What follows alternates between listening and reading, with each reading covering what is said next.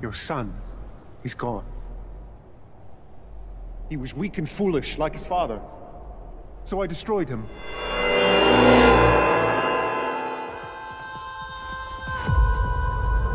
Five years ago, Thanos erased half of the population of the universe. But the people of this planet brought everyone back with a snap of a finger. The sudden return of the population provided the necessary energy for the emergence to begin.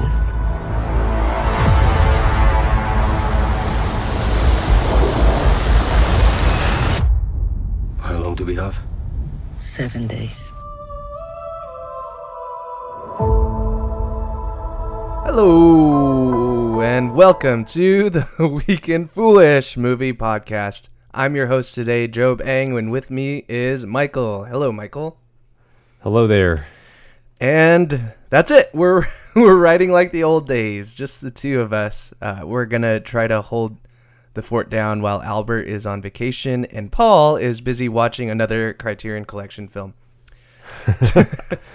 as as we do. Today, we are excited to discuss Marvel Studios' latest entry, Eternals. The Eternals, uh, uh, I just launched straight into the synopsis. Anyway, the synopsis is The Eternals, a race of immortal beings with superhuman powers who have secretly lived on Earth for thousands of years, reunite to battle the evil deviants. Before we get going on this movie, if this is your first time joining us, first of all, thank you. Um, we really appreciate that.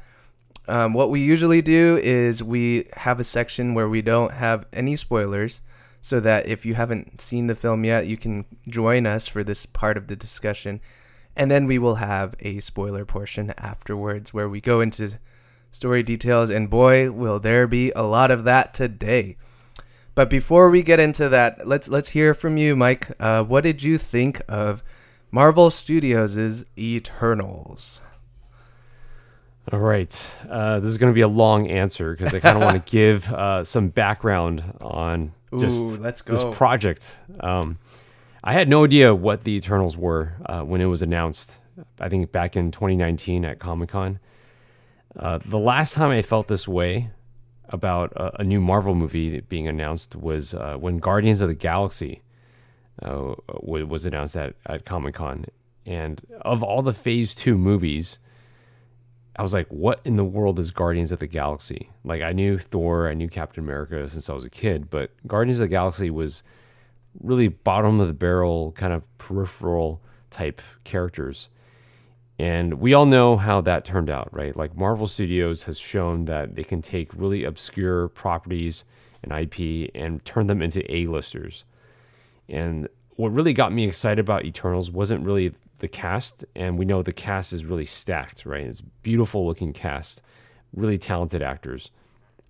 Uh, but for me, it was who was behind the camera. It was Chloe Zhao uh, being announced as the director, and that was what was so exciting to me because I was already a fan of her work uh, in The Rider. Uh, that was one of my favorite movies from that year that it was released and obviously last year's uh, Nomadland, which was awesome.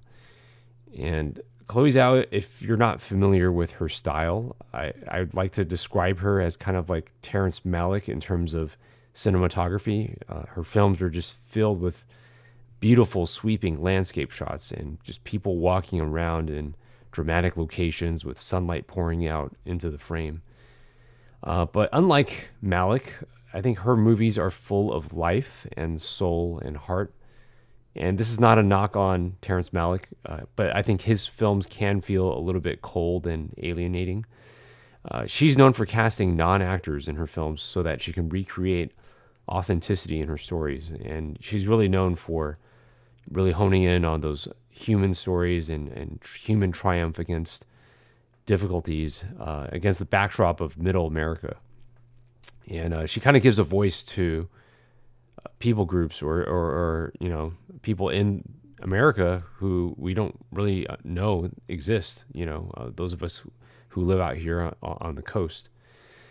Uh, so I really appreciate her films and, and her style and what she brings to cinema. And You know, uh, the MCU isn't really known for producing great looking movies, right? So many of their films are shot against a green screen in a studio lot.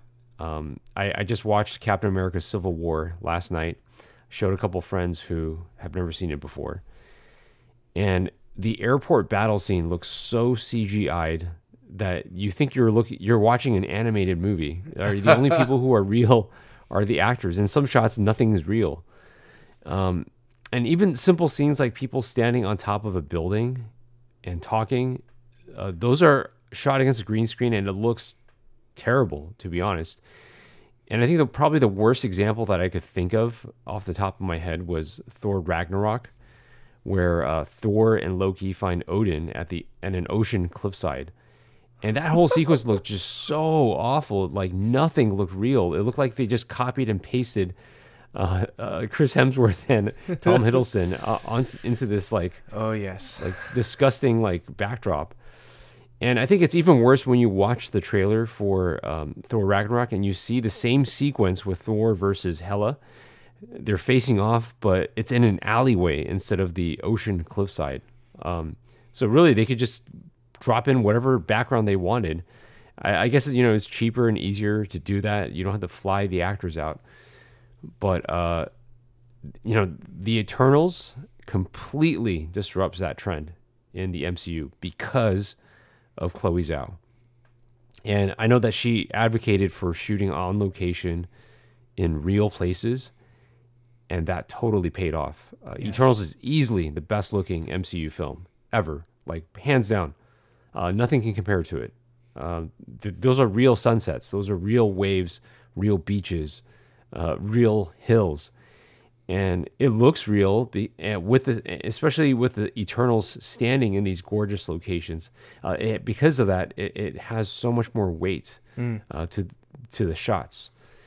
And i think the costume designs and the overall look of you know uh, the world building uh, it, it, it's all awesome. Like uh, the ship itself in, in this movie reminds me of the monolith from 2001 a space odyssey. Yes, I agree. yes. Yeah. And um, you know, uh, Gemma Chan is the co-lead in the film. Um, I thought she was elegant, and I think it's very cool that two MCU movies now in a row we've had an Asian lead. I think that's awesome. I never thought that, that Yes. we would see this, you know. And uh, you know, just watching some of the older movies like uh, Winter Soldier, um, you know, the first Avengers movie, it's like the League of White People, but you know, it's a very different MCU now, and it's a very diverse MCU. I'm I'm glad that we got the cast that we got in this movie. Yeah. And I also want to shout out Richard Madden, uh, who is Robb Stark from Game of Thrones, and I will be talking about Game of Thrones later, more later. But but Richard Madden is a great actor, and and I think he really needs to be in more movies. I hope to see more of him in uh, MCU. And you know, with Eternals, they took a big risk. Marvel and Kevin Feige took a massive risk with this movie because they departed from the usual MCU formula in a lot of ways. Not every single way, but in a lot of ways they departed from that. And I think 24, 24 25 movies in, they can afford to kind of change things up. And I'm glad they did it. And I can't be grateful enough that we got a movie like Eternals where, you know, we have a studio that's well established, that has a formula, but they're trying something a little bit different. With all that said, the movie just didn't work for me. Oh, we were Uh, going think- so well. Yeah. I think a much better version of this movie exists, and I know this is going to be really controversial, but a much better version exists, and it's called Man of Steel, uh, and and it's called Invincible, uh, the anim- Amazon Prime animated show. Uh, my main problem with this movie is that there's ten main characters, and it really feels like the narrative is spread way too thin.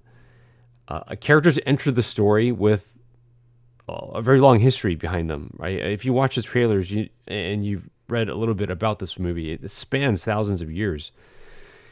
I, you know, I couldn't find any connection to them, and I wasn't really emotionally invested in any one character because it's just they. The movie does so much, has to do so much work with juggling 10 new characters. And if you compare this with Guardians of the Galaxy, it, they only had five, five new characters, who and they meet for the first time in that movie, and so I feel like that was our entryway into being invested with the Guardians. Um, and, and that's half the amount of characters in Eternals, right? I don't know why they ha- felt the need to cram 10 characters in. Um, I don't, I suppose you could think of reasons why, but I don't feel like, I, I was trying to think of reasons why. Maybe you can talk about it later, but I, I just don't feel like there's a, a good justification for having that many new characters. And, um, the story itself in Eternals, it just wasn't that interesting to me. Uh, you know, it, had, it has a very massive and cosmic scale. Like I said, it spans thousands of years. But you know, after Avengers Endgame, which spent 20 movies building up to this enormous galactic conflict, that was the all time high for the MCU, in my opinion. Eternals tries to match that scale with an entirely new group of characters within the span of two hours. And I think in the end, my main problem with this is that it tried to do way too much in. I mean, it's not a short movie; it's two hours and thirty minutes. But I think in the end, this might have worked better as a Disney Plus show, where they could really expand on each character. Uh, they can really expand on some of the themes that this movie was going for. Um, uh, with regards to the worldviews and themes of the movie, uh, there's actually some elements I really didn't like, and uh, I really wanted to talk to you about that. I was actually really looking forward to this conversation. Yes. Uh, so overall, Job, I know I've been talking for a long time, but uh, okay. just long story short, TLDR, I admire the craft of the movie far more than the movie itself. I, I think in the end, Eternals is too bloated. It takes itself a little too seriously and doesn't really have much fun with its premise. Hmm. Thank you, Michael. I don't know why I'm calling you Michael a lot today. Maybe it's just the formality of thousands of years of I don't I don't know. It's because they're all British in this movie. So Yes, that's right. Speak more form- formally. I think I, I have a bit of a British thing going on with watching this film a lot. I, I only watched it once.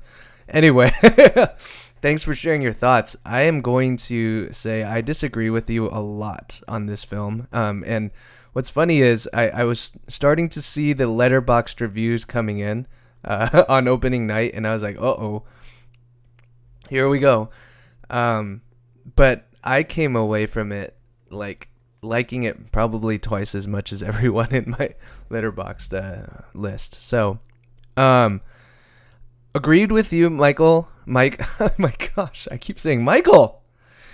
I agree with you, Mike, on the craft of this film. It's really strong. It's I I would actually even posit that it's one of the most well directed MCU films, I would say. Um, I think Chloe Zhao really brings her genius to the screen, and this does feel very much like one of her films, aside from a lot of CGI use, but that's like Marvel, right? There is a lot of, as far as story goes, there is a lot of what in the world just happened here.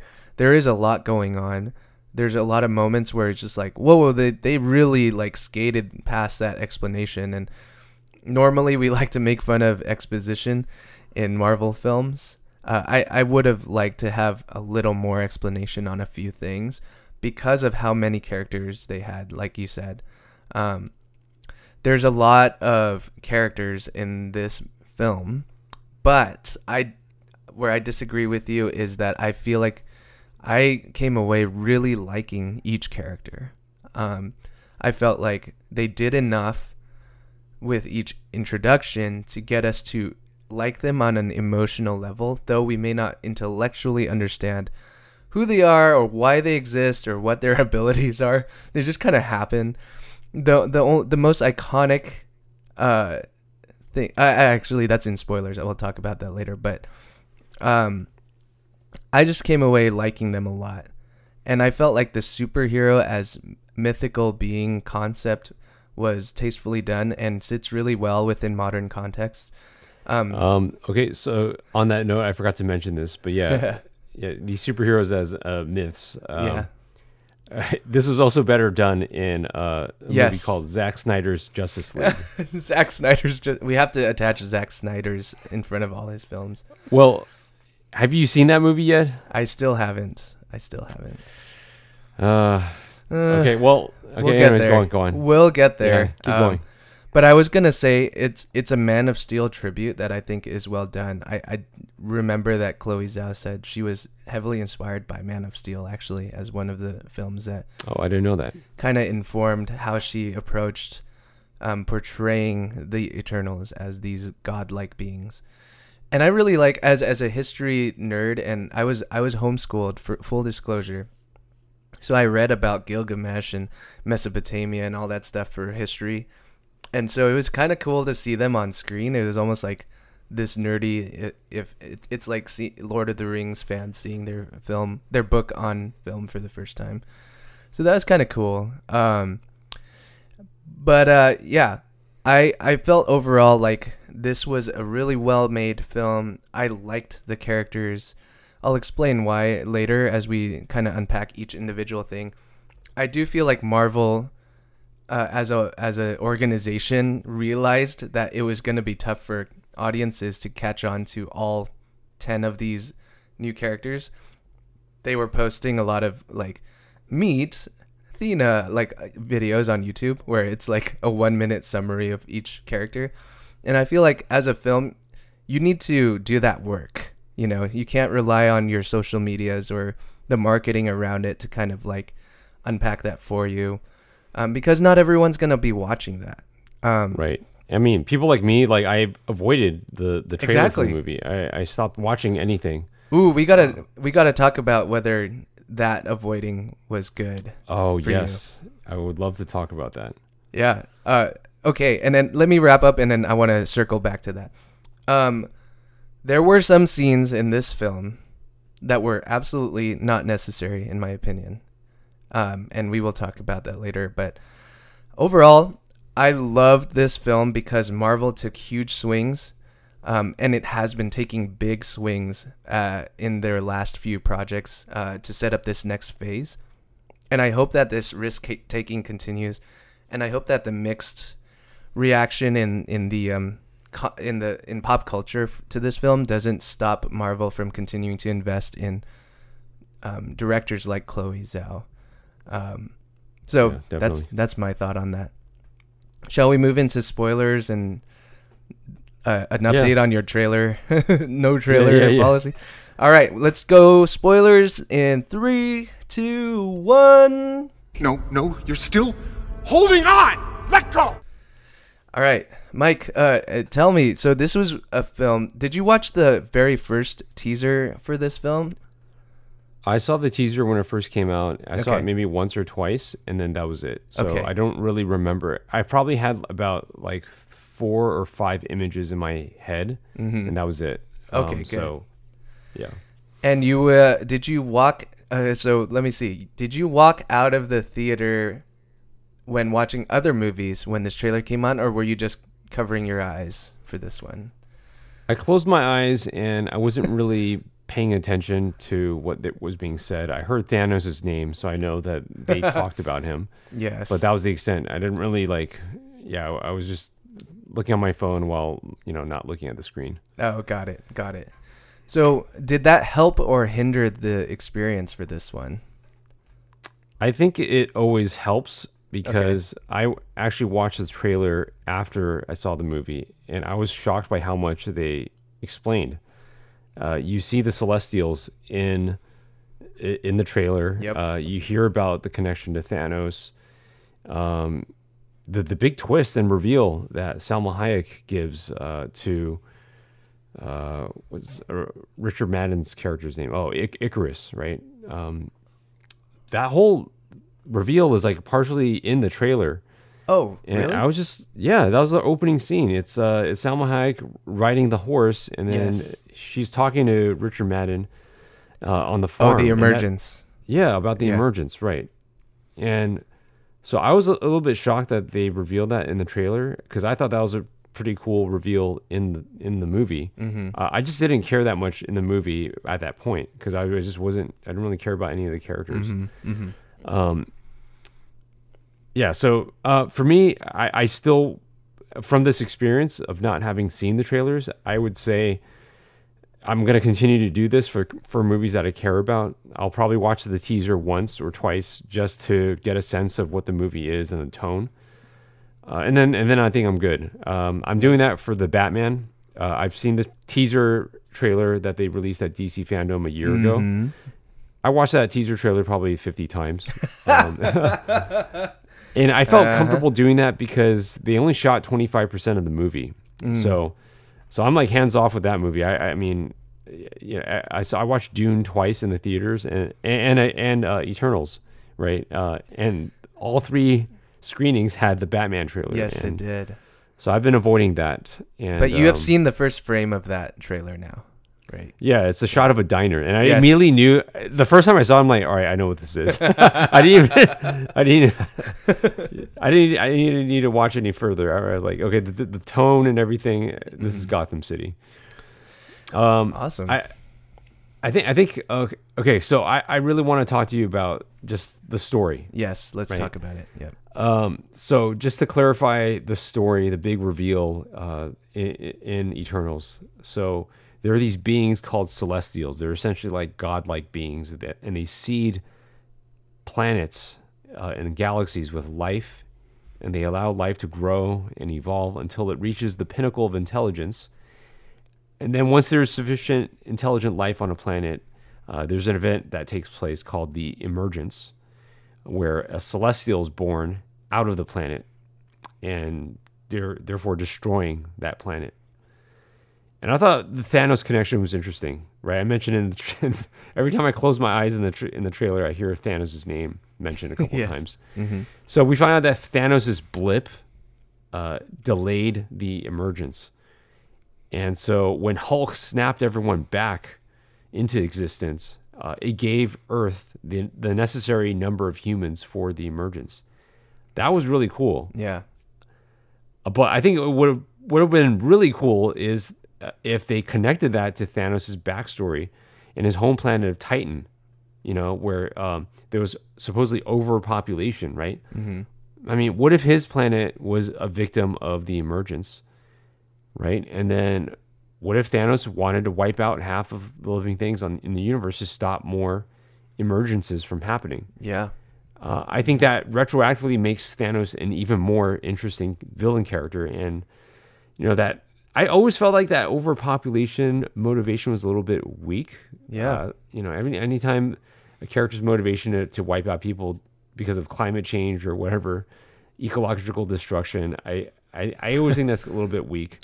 But I think if it was fueled by this, by the emergence, I think that makes it so morally complex for Thanos, right?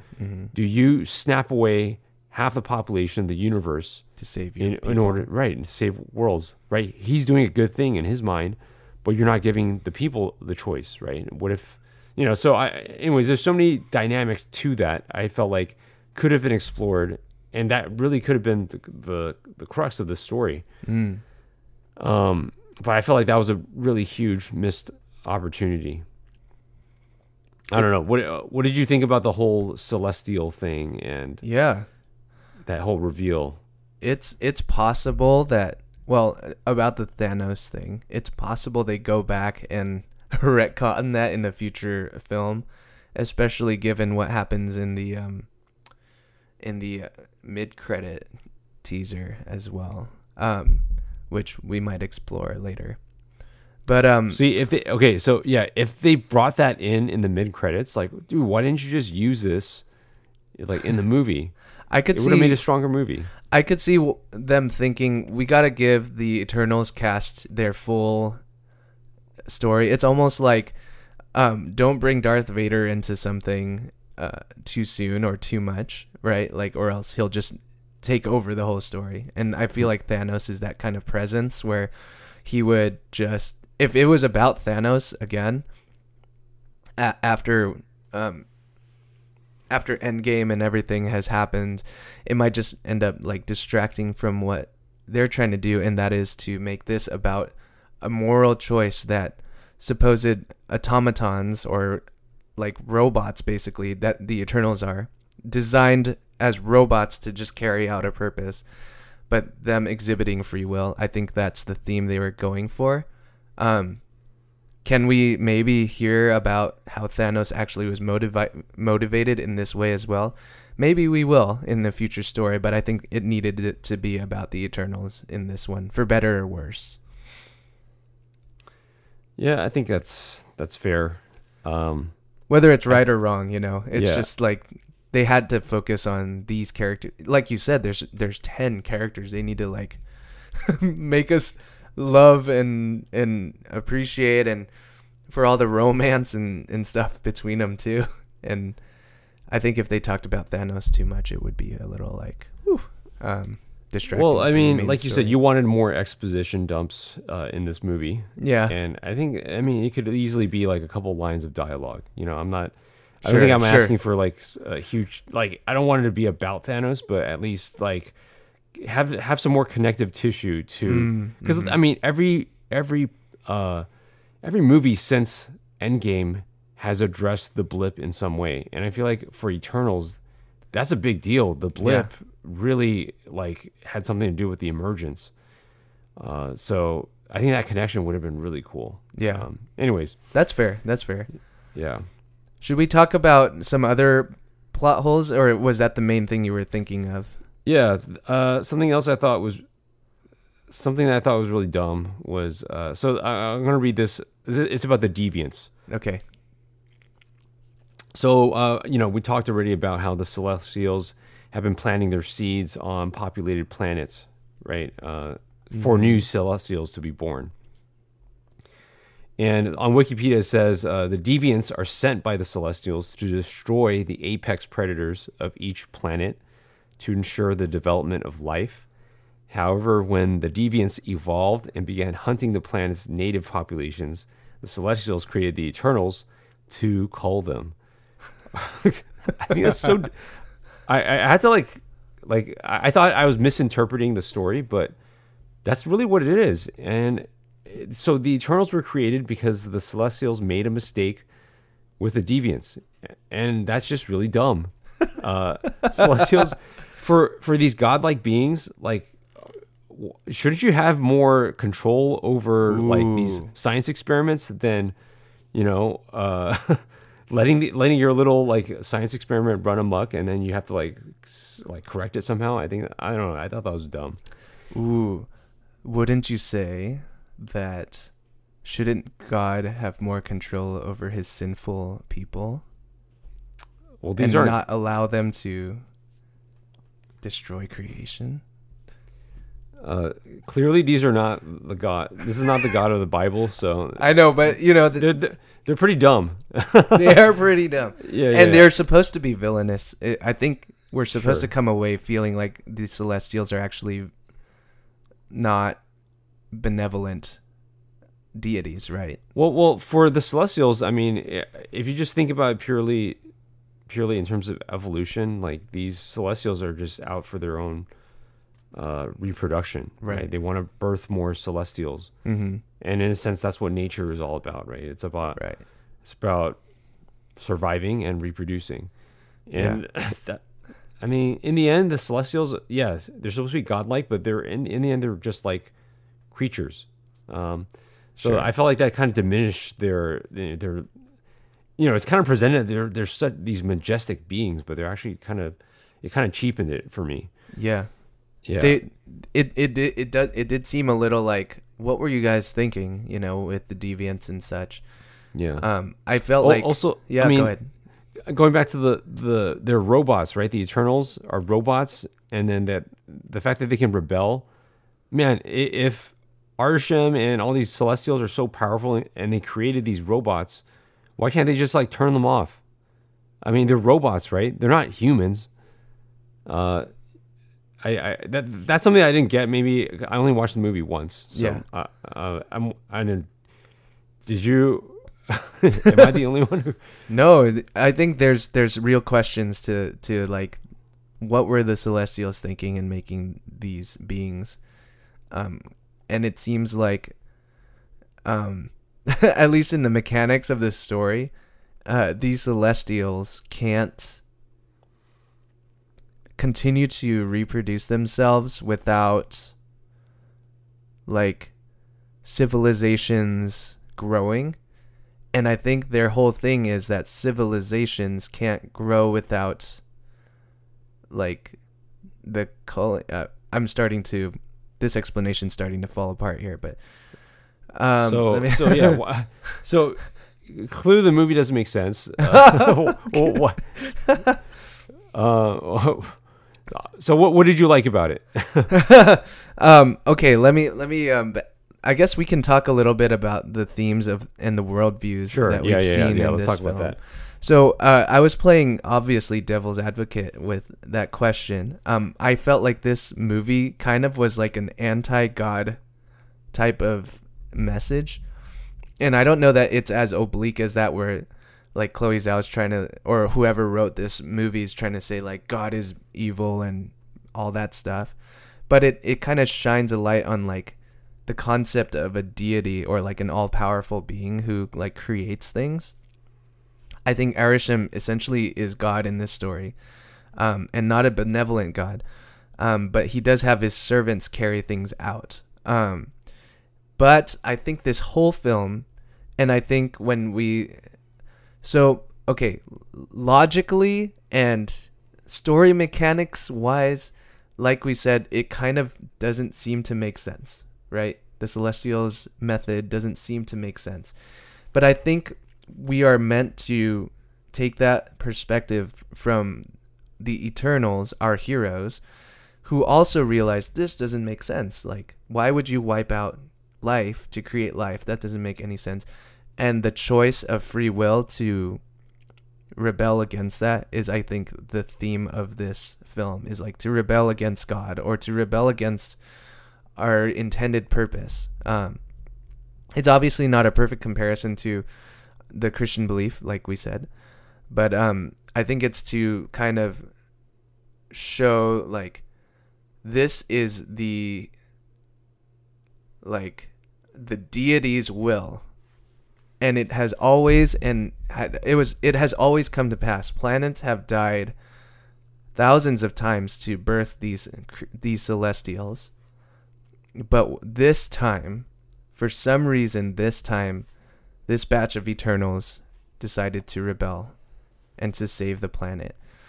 And i think the theme of it is like earth is worth saving and the people of earth are are worth like re- rebelling against your very nature. Um so that's what i liked about it is that like the overall like theme of rebellion is a very interesting concept to me. Um and i think i had to realize that if i want if i started to like try to piece everything together it would start to fall apart. But i will also say i think that marvel um does this thing where it kind of like throws everything at you and on first watch it doesn't all make sense. I had the same impression when we watched Endgame. There were a few times when I was just like, "Wait, that time travel thing doesn't make any sense," or that there's a hole here, or you know, do you know what I mean?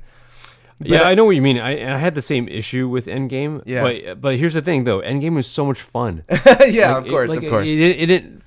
To me, like it didn't matter Mm-hmm. whether the time travel mechanics made sense because they were going into Avengers, they were going Yeah. into Guardians of the Galaxy. Uh, that was all so much fun, and this movie is not fun.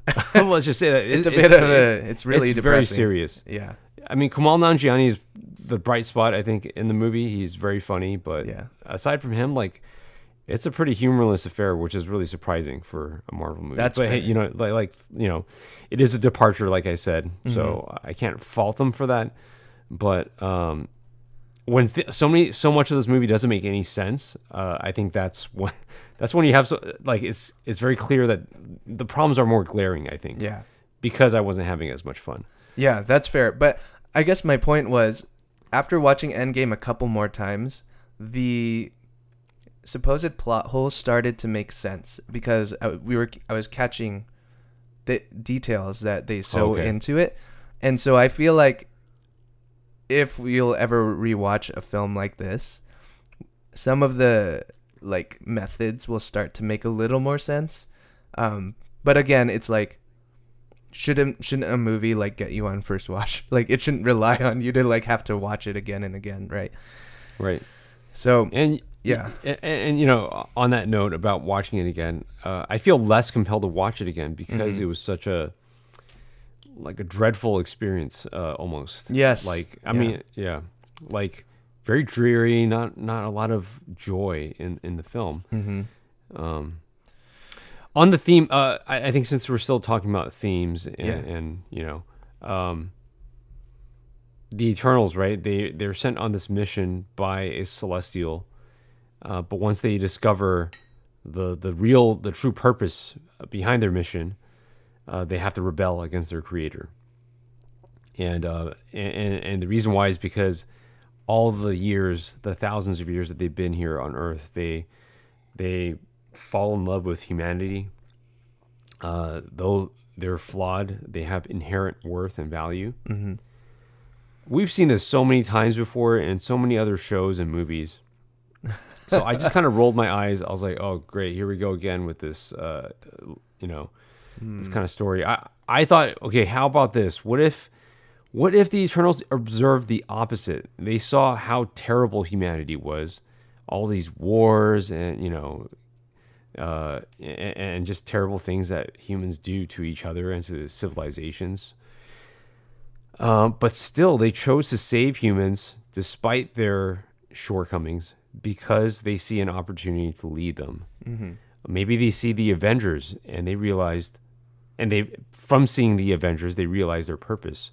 Hey, maybe it's not to destroy worlds, but actually, there's potential here to lead these people to the best version of themselves.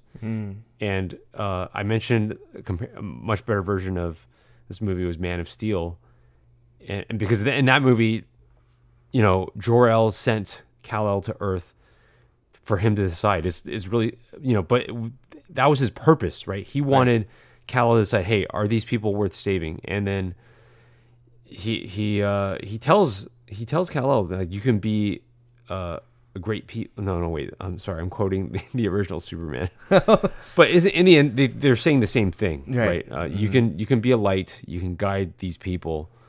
Uh, they will stumble and fall, uh, you know. Yeah. But in the end, right, they'll follow you. And I, I, there was again another missed opportunity. I felt like with this story, they Mm-hmm. they they had something here. I mean, the, the freaking every character is like a Justice League equivalent, right? We got Right. Superman, Wonder Woman, and the Flash in this movie. Yes. And then Yeah, we had so- a trailer for MCU Batman right before it with Morbius. Oh gosh. Um yeah, so I yeah. It, it was just frustrating because I'm like, oh, there's so much potential here to be something else and I think what we got is not the best version. Yeah, I, I could I could agree with you there. All in all, like on a worldview level of things, um, it it left kind of a sour taste in my mouth after the fact. Even though I came away with a lot to like about it, in from a filmmaking perspective, and also just like, I I bought a lot of the emotional beats.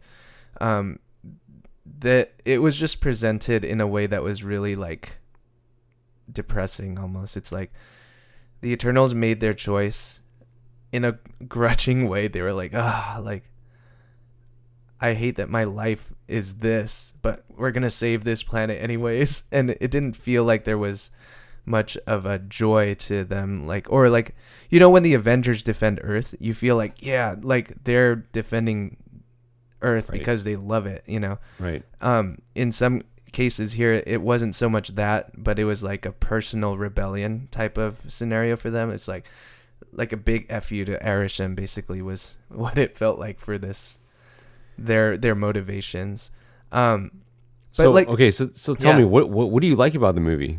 Like Does it sound like I hate it, it- No, it sounds like you're on my side. So I'm like, uh, so wh- wh- wh- where does your praise come in for the movie? Uh, like I said, uh, the characters of the Eternals characters themselves really uh, were enough to hook me in. I I felt actually, I thought that a lot of the action that portrayed them was really cool. I felt like um, their relationships somehow I bought. I I know that like that was a criticism of some folks is that like whoa, like they made really big leaps here where they're they're suddenly in love and stuff. I kind of got it. Um, I don't know if that's because um, I'm just like more willing to forgive things in movies like this, or or what it might be. But I like I bought like the romantic stuff between them, like between Sersi and Ikaris. I, I bought their their love. I even bought like the friendship slash love between Thena and Gilgamesh. Um, you know, I I just kind of liked the characters, and like to me that was enough for me to enjoy it in a and come away liking it. Um, I feel like, and and th- this is the last thing I'll say on the whole worldview thing. I feel like at this point in the MCU and in po- popular culture in general, I feel like we're in a post religious society almost where like gods are always portrayed as fallen or pawns of something. Um, you know, like in the MCU itself, we the MCU is a universe where gods are fallible and relatable. Like Thor became fat and drank a lot of beer because he was depressed. Loki like became like a, a jokester, you know, like a court jester almost. Uh, even though he was supposed to be like this, like the big bad in the first Avengers. You know, by this point he's just kind of like in the TVA, like futzing around somewhere as the multiverse emerges. You know, um, we we have a universe where like mad titans can wipe out ev- half the universe and um, we also have ego which is a, star lord's father from guardians of the galaxy 2 um, who was a celestial actually and his whole purpose was to just like like have sex with as many women and aliens aliens humans etc all over the universe because he wanted to replicate himself like i feel like the worldview of the world almost right now is like tear down all the gods. God is evil, you know, that sort of thing. Um, and I don't like it and I don't accept it as a Christian. But I I can also separate almost like how I feel on a personal level from like what the film is trying to do. I don't know if that makes sense, but Oh yeah, for sure. yeah. And I, I feel like this kind of deconstruction of uh, gods and godlike figures and Yeah. messiahs, yeah, it's been going on for a while. Mm-hmm. Um, I mean, the early, earliest example I can think of in, in like popular culture was uh, The Matrix. Oh, The yeah. Matrix Reloaded. Mm-hmm. Uh, that's like, that's like in 2003 when Matrix Reloaded came out, and um, you know everyone in in the year 1999 was obsessed with the Matrix. Neo is the one.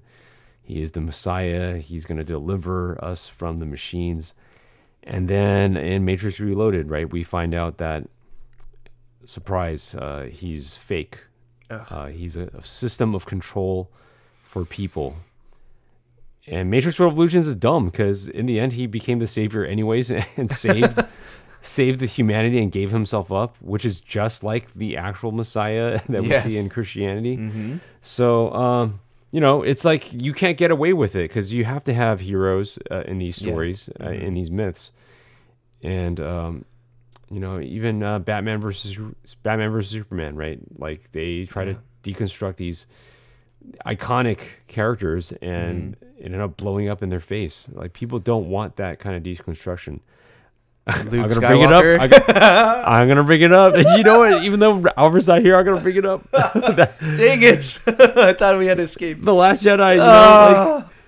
like, hey, you look what happened when you tear down Luke Skywalker. Yeah. Everyone freaking hated that movie, uh, It's true. except for the except for the critics.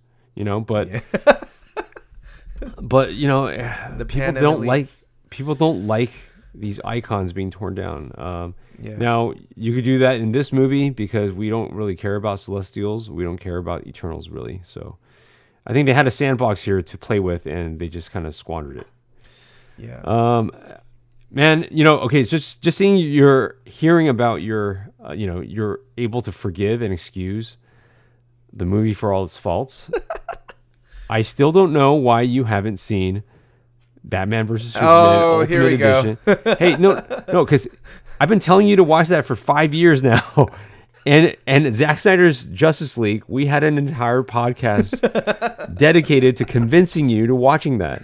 Oh So what? So so no, tell me what is it? Are you just a DC hater? no, okay. Um, but yes, no, I'm just kidding. I, uh, I, I hate to just say it, I don't feel like I have the time because that's not true. I, I've watched Dune and Eternals in like the last three weeks, and those have been like two and a half hour movies. Hey, you know, just just you know, the time that you spent rewatching Rise of Star Wars- Skywalker. Rise of Skywalker. you know, just take a break from it. it replace it with man, with a BVS. Replace it with a Snyder Cut. You know what? Uh, be- because I'm committed to this podcast and this um this whole idea of forgiving, I I'll I'll watch them in the next few weeks. How about that? Yes. yes. And I'll report my Oh. findings in in our future episode, perhaps. Yeah, we got to do an episode where you finally watch it and then we talk about You it. You heard it here, folks. For for those of you who are still listening, mark it at about 45 minutes in this podcast. I will watch. Hey, you know. you know what? We should do a we should do a film camp or something. Hey, No, uh, okay. Yeah, those people listening, uh, film camp is basically where we basically waste our life away by watching. Uh, It's not a waste. movies. It's for the art. It's for the arts. Yeah. Uh, Okay, how about that? We'll do in that. like three movies, three movies uh, in one day or something. How But about we- yeah. Before, This is before we were married. This is before I had kids. so- Yeah, that's true. That's true. Those were good times. We we watched a lot of. I'm sorry. I. I was married, but you weren't married. Yeah. Uh, but I didn't have kids. I think that was the most important thing. Yes, yes. Um, so I think I think going back to Eternals, I I still there was still so much to like about it, in, from just I don't know. I I I felt the scale of how they portrayed everything. Like I felt. And you did too, because you know you were talking about how well made and well shot everything is. Yeah, for sure. And I feel like that was enough to get me in. And yes, there's a lot of story points. There were so many. Okay, like for example, there was a moment where um, Sersi got stabbed right in the back. Um, and it was this big like dramatic moment. And then she freaking turned the knife into water, and that was it. Yeah. I was like, why didn't she just do that right away? Yeah. why did you know we just had a you know like there were so many moments like that where i would lean over to my brother who i was watching it with and go like couldn't they have done that like two minutes ago and he's like yeah and so yeah.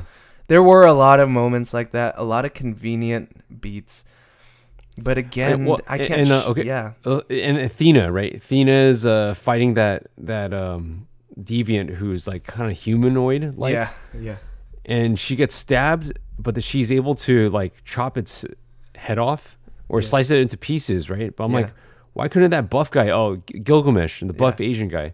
Why couldn't he just do it? Like, why couldn't he do it? But Athena could.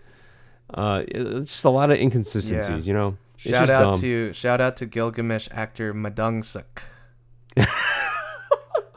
what? His name, uh, I'm holding it up for the screen. His name is Ma Dong-seok. No, it's isn't it Don Lee? Yeah, that's like his anglicized name, but his Korean name. We're spending too much time on this. Oh, Okay. Can I shout out? Uh, I thought Makkari, who is played by Lauren Ridloff, the um, sign language girl, I thought she was really likable. Yeah, and the actual actress is actually uh, deaf in real life. Yeah, Uh, I, I I thought she was great. She's very charismatic. Um, me too.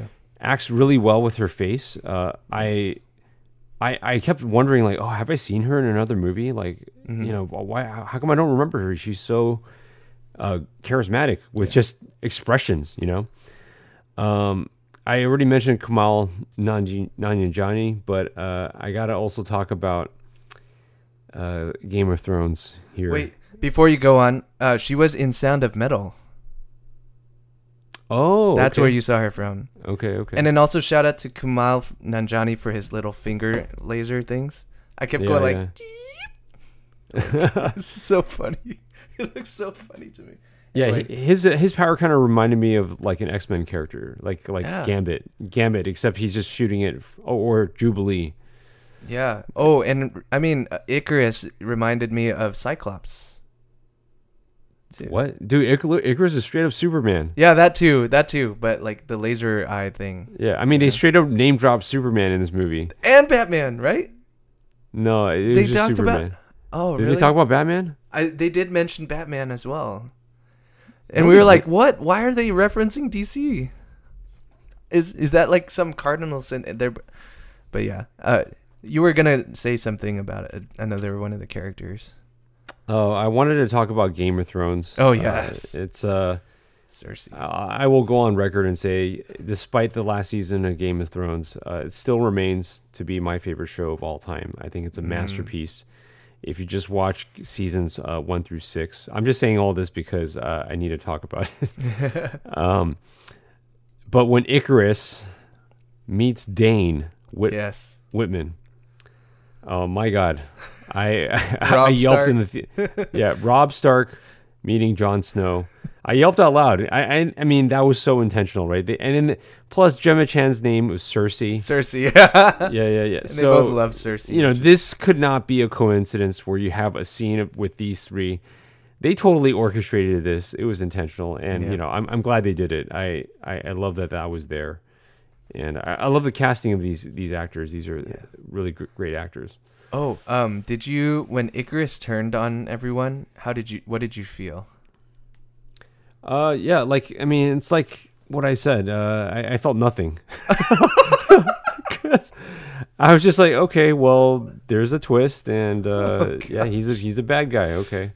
Oh, it- yeah, I just I didn't really care about what was happening, and I feel like when you have ten new characters, it's just it's really really hard to get invested Sure. in any of this, um, especially when three quarters of the movie is spent like trying to gather everybody together.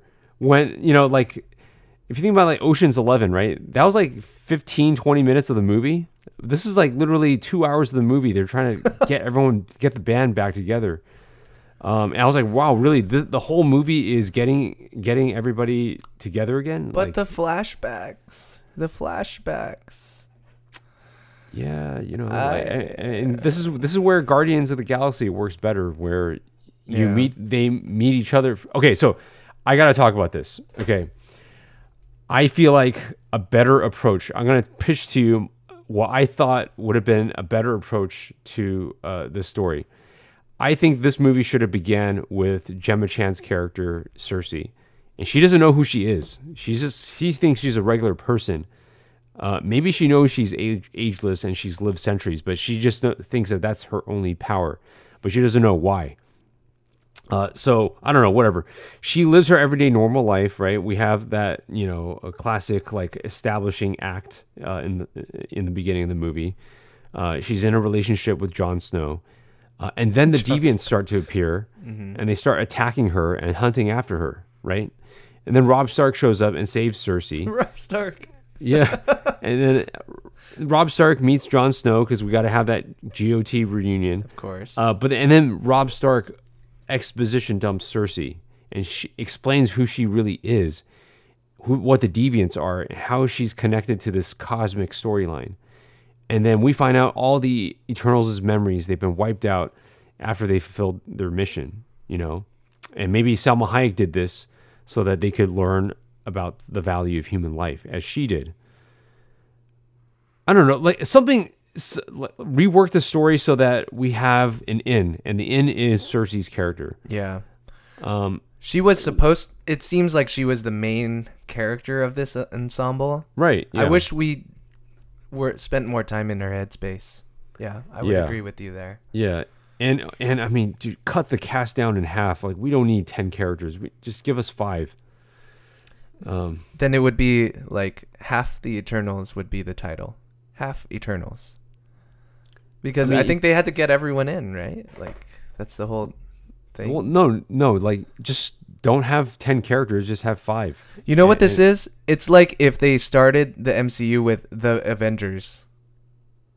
Right. Exactly. Or Mhm. or Justice League. How about that? yeah, I was I wasn't gonna go there.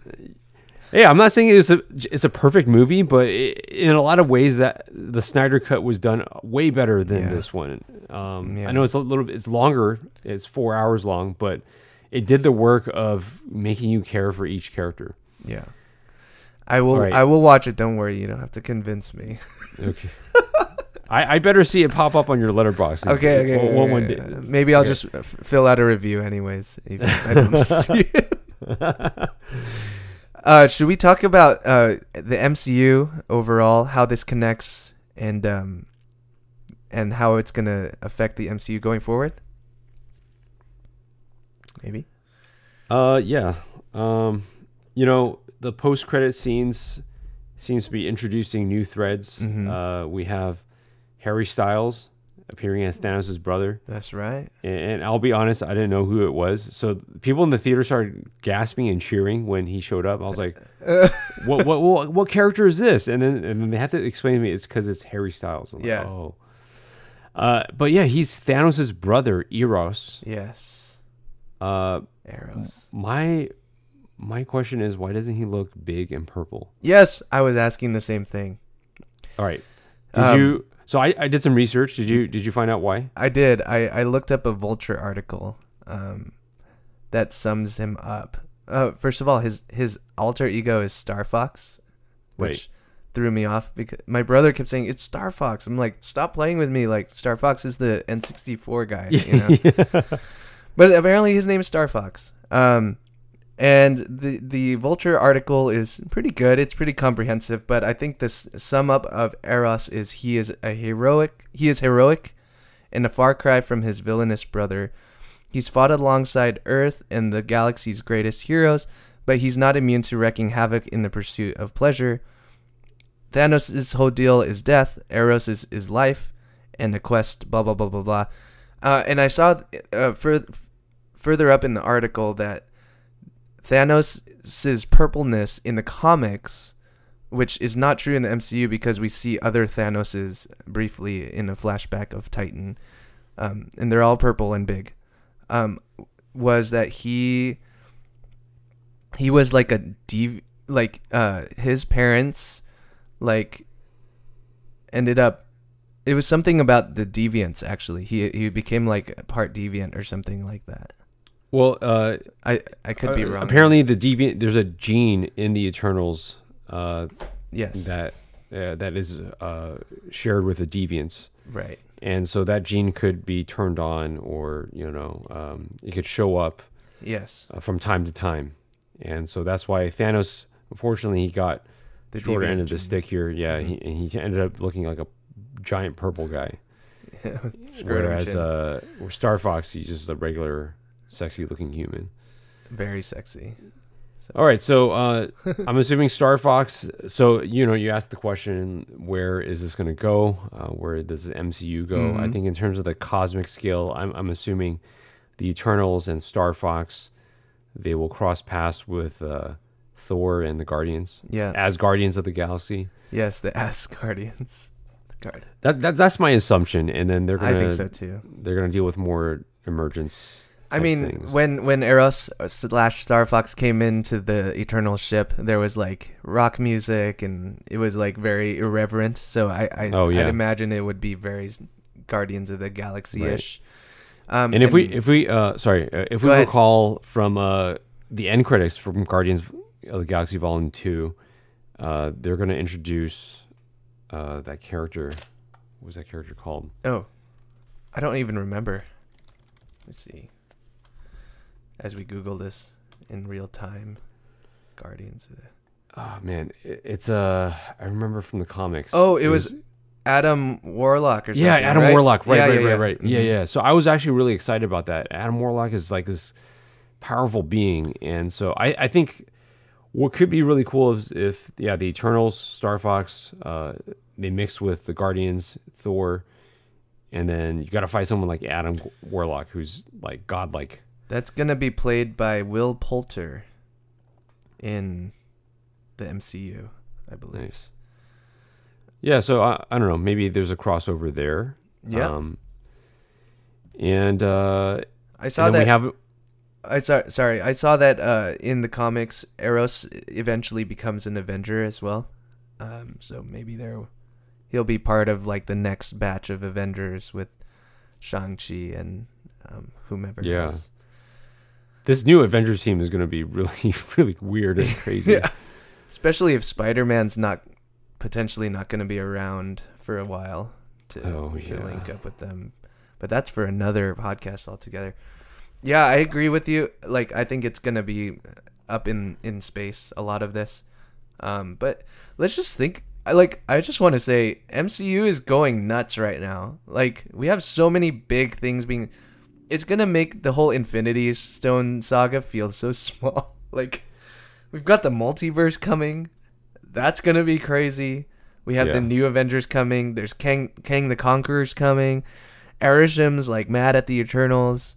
Um, Peter Parker and Doctor Strange are up to whatever they're up to, and and then, oh man, like it's gonna be wild. There's so much going on. Yeah, they're, they're not to be able to fit everybody into one poster. That's for sure. Yeah, and not to Um, mention the the last. Let's talk about the last post credit scene as well with Okay.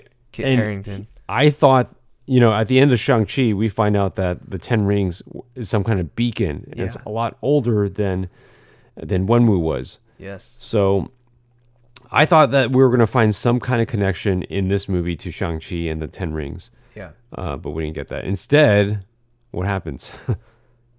uh, Kit Harington discovers the uh, what's called the uh, eb- ebony sword, ebony yeah. sword, Ebony Blade. Yeah. uh, ebony blade, right? Blade. And apparently, the voice that speaks to him is Mahershala Ali. Yes. Are you And sure you I want have to no- do that? I had no idea that Blade is connected to this character that. Kit Harington plays. So uh, yeah, I, I'm I'm curious about that. I've never heard of Black Knight before, uh, who Car- Kit Harington event- eventually becomes. But uh, you know, just seeing some of the the images from the comics, he, I mean, Kit Harington already played Jon Snow, so I'm like, Yeah. well, this this is right up his alley. Yeah, he'll he'll be like an Arthurian. I think it's supposed to be connected to King Arthur from in the comics in some way. Uh, the Black be- Knight, just like the Green Knight, and you know that sort of thing. Oh right, uh, A24 MCU movie. Yes. Let's, let's go. crossover. I thought I thought the voice of Mahershala Ali was actually the voice of the Watcher from the What If series, Oh, okay. which would have been interesting, but I, I guess it's more of a Blade tie-in, which yeah. I know nothing about. I don't. I didn't watch the original Blade, so I really don't know anything about the character. So that should be interesting. Yeah, Blade is Blade is really cool. Uh, I really like the original movie, the first one. Um, so yeah, I'm looking forward to see how he, he comes into the story. Yeah. Well, uh, any last things about Eternals before we kind of wrap this up? Yeah, you know, I just want to say, uh, I know it sounded like I had a lot of issues with the story and just Mhm. not being invested, uh, but you know, I I just really want to circle back and end on the note that like I still appreciate Eternals for trying something different. Yeah. and um, even though like it's not a movie I, I enjoyed, um, I, I think the fact that Marvel and Kevin Feige, which is especially uh, you know Marvel and, and is owned by Disney, which is very risk adverse, Mm-hmm. Yeah. for them to try something like this, I think it was it's very commendable. Yeah. I agree on them taking risks. I love that they've been doing that. I think ever since WandaVision, I feel like every project has been a little different from the usual MCU fare, which is a good a good sign for us as fans. Um, I liked Eternals more than you, but um, fully acknowledge there are issues with it as well. So thanks everyone for joining us as we had this discussion about Eternals. Uh, we appreciate you staying on all the way through. If you can, like and subscribe, and uh, maybe leave a review on your favorite podcasting platform of choice, um, so that we can share the love and and build a bit of a community around this. But this has been the Weak and Foolish Movie Podcast. Thanks for joining us, and we'll see you next time. We're not done yet. No. The Supreme Leader is wise. I'm sure you are. Blow that piece of junk out of the sky!